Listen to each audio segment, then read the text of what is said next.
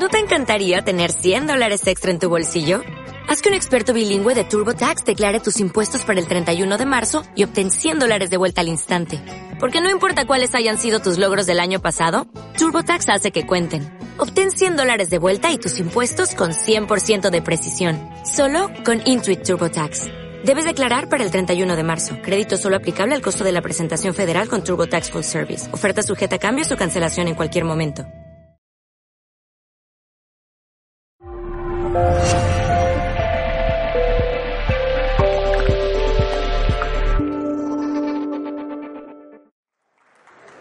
buenos días y gracias por haber venido. Primero, pues agradecer a toda la organización, a Estrella Hilario y a toda la gente que, colabora con ellos, eh, el que me hayan invitado y estar de nuevo un año más aquí.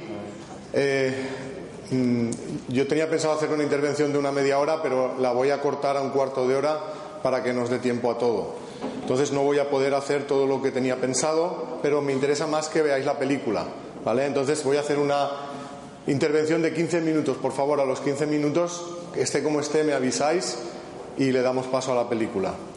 Eh, comentaros un poquito que la idea de la película eh, es un poco la misma que la de mis libros, Las leyes espirituales y la ley del amor, intentar transmitir un mensaje espiritual. De hecho, el mensaje de la película está inspirado en los libros y lo que hemos hecho en la película es intentar, eh, aparte de dar un mensaje espiritual, intentar desvelar un poco lo que consideramos que fue la verdad de lo que pasó hace dos mil años, porque hace de lo que pasó en la época de Jesús conocemos muy pocas cosas, solo las que nos han llegado a través de los escritos de la Iglesia, y mi opinión personal es que ahí no se ha contado toda la verdad. Entonces, eh, la, la, película, mm, aunque Jesús no sea el protagonista, tiene mucho que ver con el mensaje de Jesús. El protagonista es Juan, Juan el Bautista la presentación se titulaba Vestigios, Vestigios históricos de las leyes espirituales, pero creo que no, la voy, no voy a seguir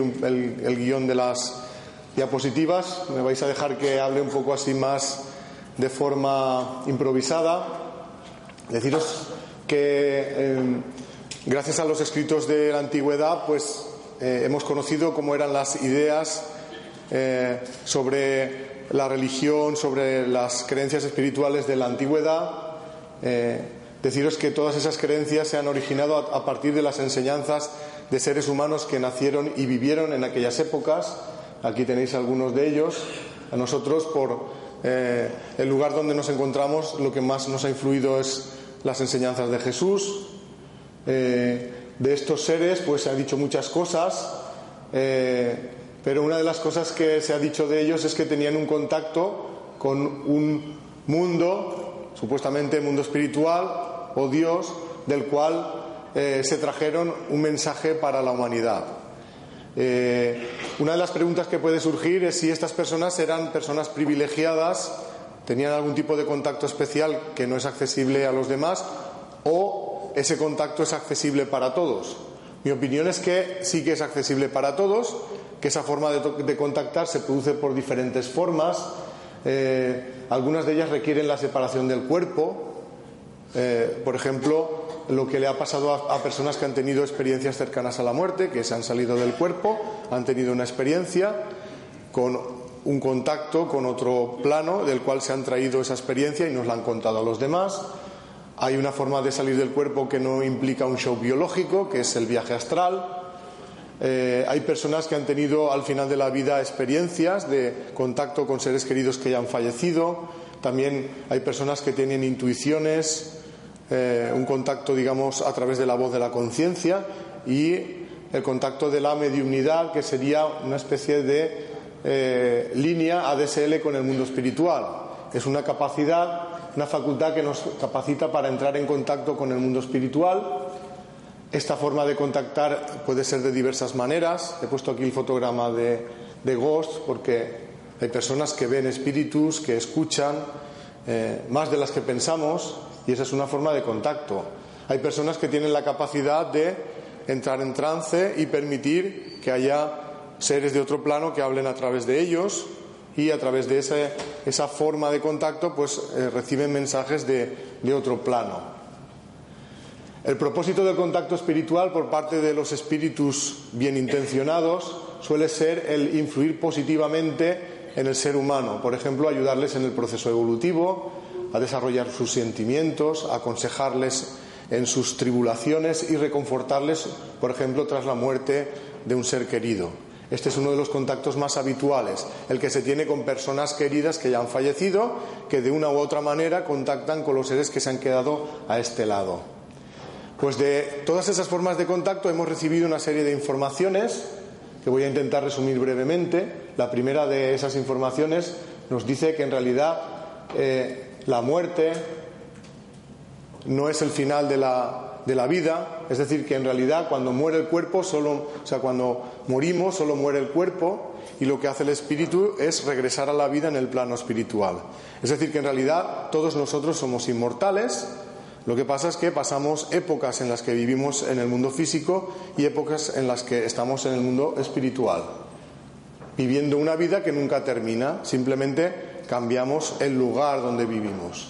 Otra cosa que se nos dice es que en ese otro lado, después de morir el cuerpo, nos vamos a eh, reintegrar en la vida en el plano espiritual y en ella nos vamos a reencontrar con los seres queridos que se fueron al otro lado antes que nosotros. Y que eh, el propósito de venir aquí al mundo físico a experimentar la vida física eh, está englobado dentro de un plan que pretende que vayamos creciendo en nuestra capacidad de amar a través de nuestros propios méritos a base de experimentar en este plano físico con libertad. Es decir, que el venir aquí y olvidar temporalmente el pasado eh, tiene el propósito de que eh, en este mundo nos pongamos a prueba en nuestras capacidades eh, actuando con el mayor grado de libertad posible. Cuando ya termina esta prueba, regresamos al plano espiritual y analizamos cómo hemos actuado en este plano y si hemos conseguido nuestro propósito, que era evolucionar. Desde este punto de vista, las circunstancias a las que nos enfrentamos en la vida no son casualidad, sino que es consecuencia de lo que hemos vivido en anteriores vidas y está enlazado dentro de ese plan que pretende que vayamos evolucionando. O sea, que preparamos las pruebas antes de venir eh, con el propósito de que eso nos ayude a evolucionar. El objetivo máximo de ese el propósito de aprendizaje es el aprender a amar. Para mí la palabra evolucionar significa eso, aprender a amar. Y para aprender a amar es necesario conocer cuáles son las reglas del juego, lo que yo llamo las leyes espirituales, que para mí son cuatro, la ley de la evolución, la ley del libre albedrío, la ley de la justicia espiritual y la ley del amor. Eh, no voy a hablar de eso porque ya hemos hablado en otros años sobre ese tema. De eso se habla más ampliamente en mis libros, Las leyes espirituales y la ley del amor, que si queréis leerlos, pues podéis entrar en Internet, poner en Google las leyes espirituales, eso os llevará al blog y ahí los podéis descargar gratuitamente. Y ya para acabar esta pequeña presentación, hablaros un poquito de la historia del contacto espiritual, porque en realidad el ser humano nunca ha estado solo en este mundo, siempre ha tenido ayuda de seres del plano espiritual. Eh, si investigamos en la historia, veremos que la mediunidad como conexión entre el mundo material y el espiritual ha estado siempre presente en cualquier cultura, civilización y época. Existen vestigios sobre la comunicación con seres del más allá, por ejemplo en el antiguo Egipto, la civilización caldea, los celtas, griegos, sumerios, africanos, aztecas, hindúes, incas, cualquier cultura de Hispanoamérica precolombina tenía la figura de los chamanes, hechiceros, brujos, persona preparada para eh, acceder a ese contacto con el plano espiritual, a veces más acertada o desacertadamente, pero el hecho es que la gente creía que eso era posible y confiaban en alguien para que eh, accediera, intentara acceder a ese plano para buscar ayuda en los problemas que tenían. Para mí, quizá los que mejor han sabido realizar ese contacto con el plano espiritual para traer información de alta calidad son los esenios.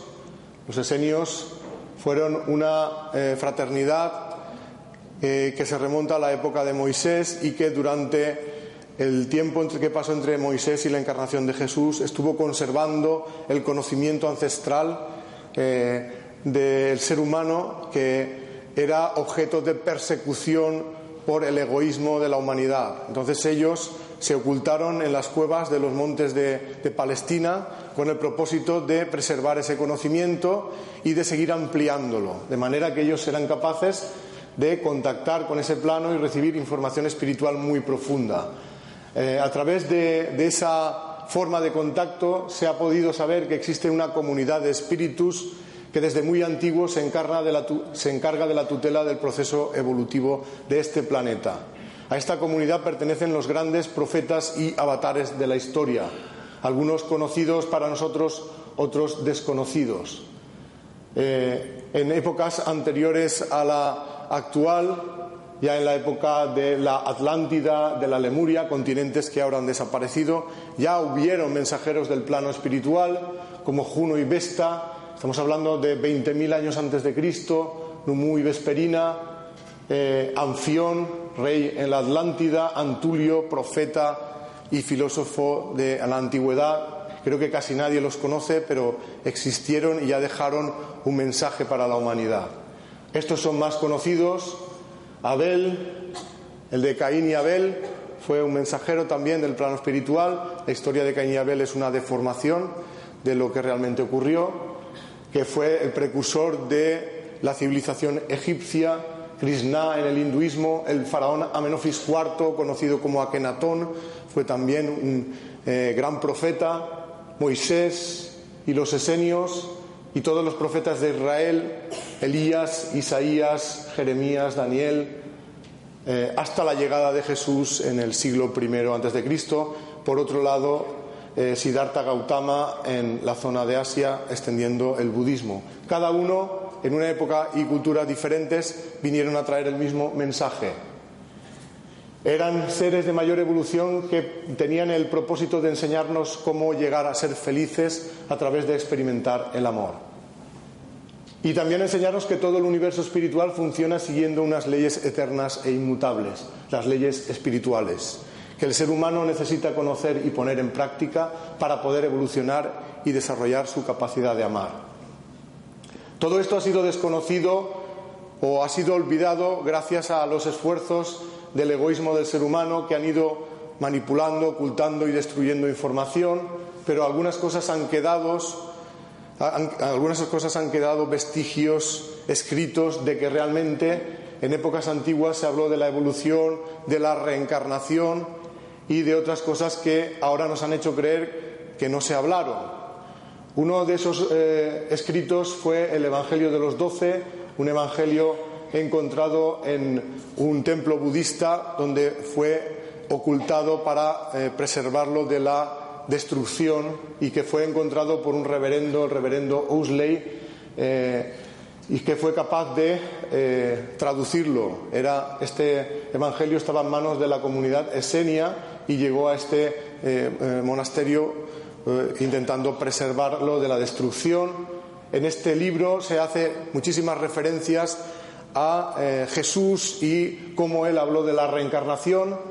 No me puedo extender en lo que dice, pero os recomiendo que lo leáis. Pero en algunos momentos se habla de la reencarnación y el papel que tiene en la evolución espiritual. Estos son más fragmentos. Eh, también se habla de las leyes espirituales. Hay un libro que a mí también me gusta mucho especialmente, que es el de eh, Josefa Rosalía Luque Álvarez, Arpas Eternas. Es, eh, Josefa es fue una medium argentina que supuestamente pues, eh, recibió información de espíritus que le hablaron sobre la vida de Jesús.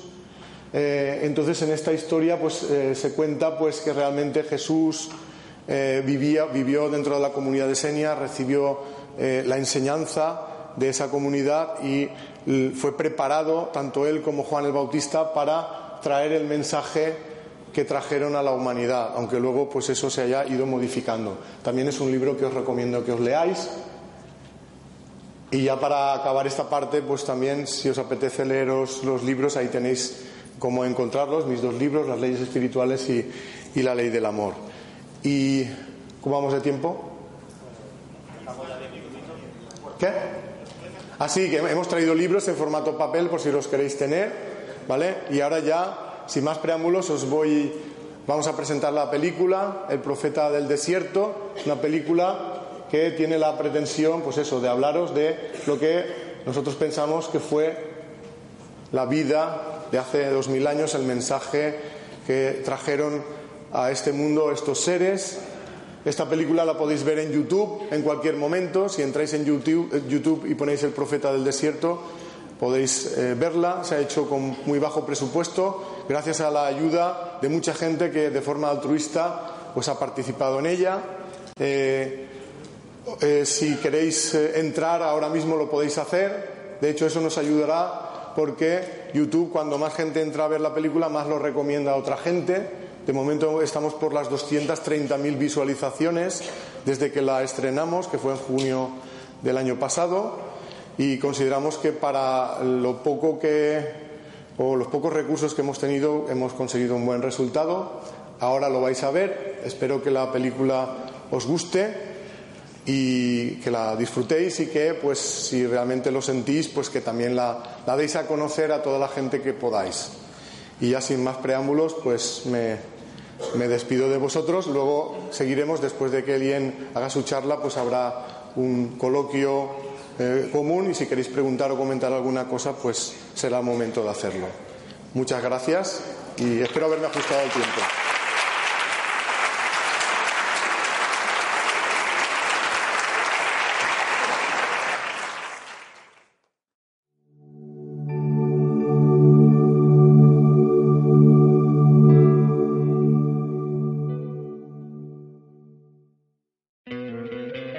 ¿No te encantaría tener 100 dólares extra en tu bolsillo?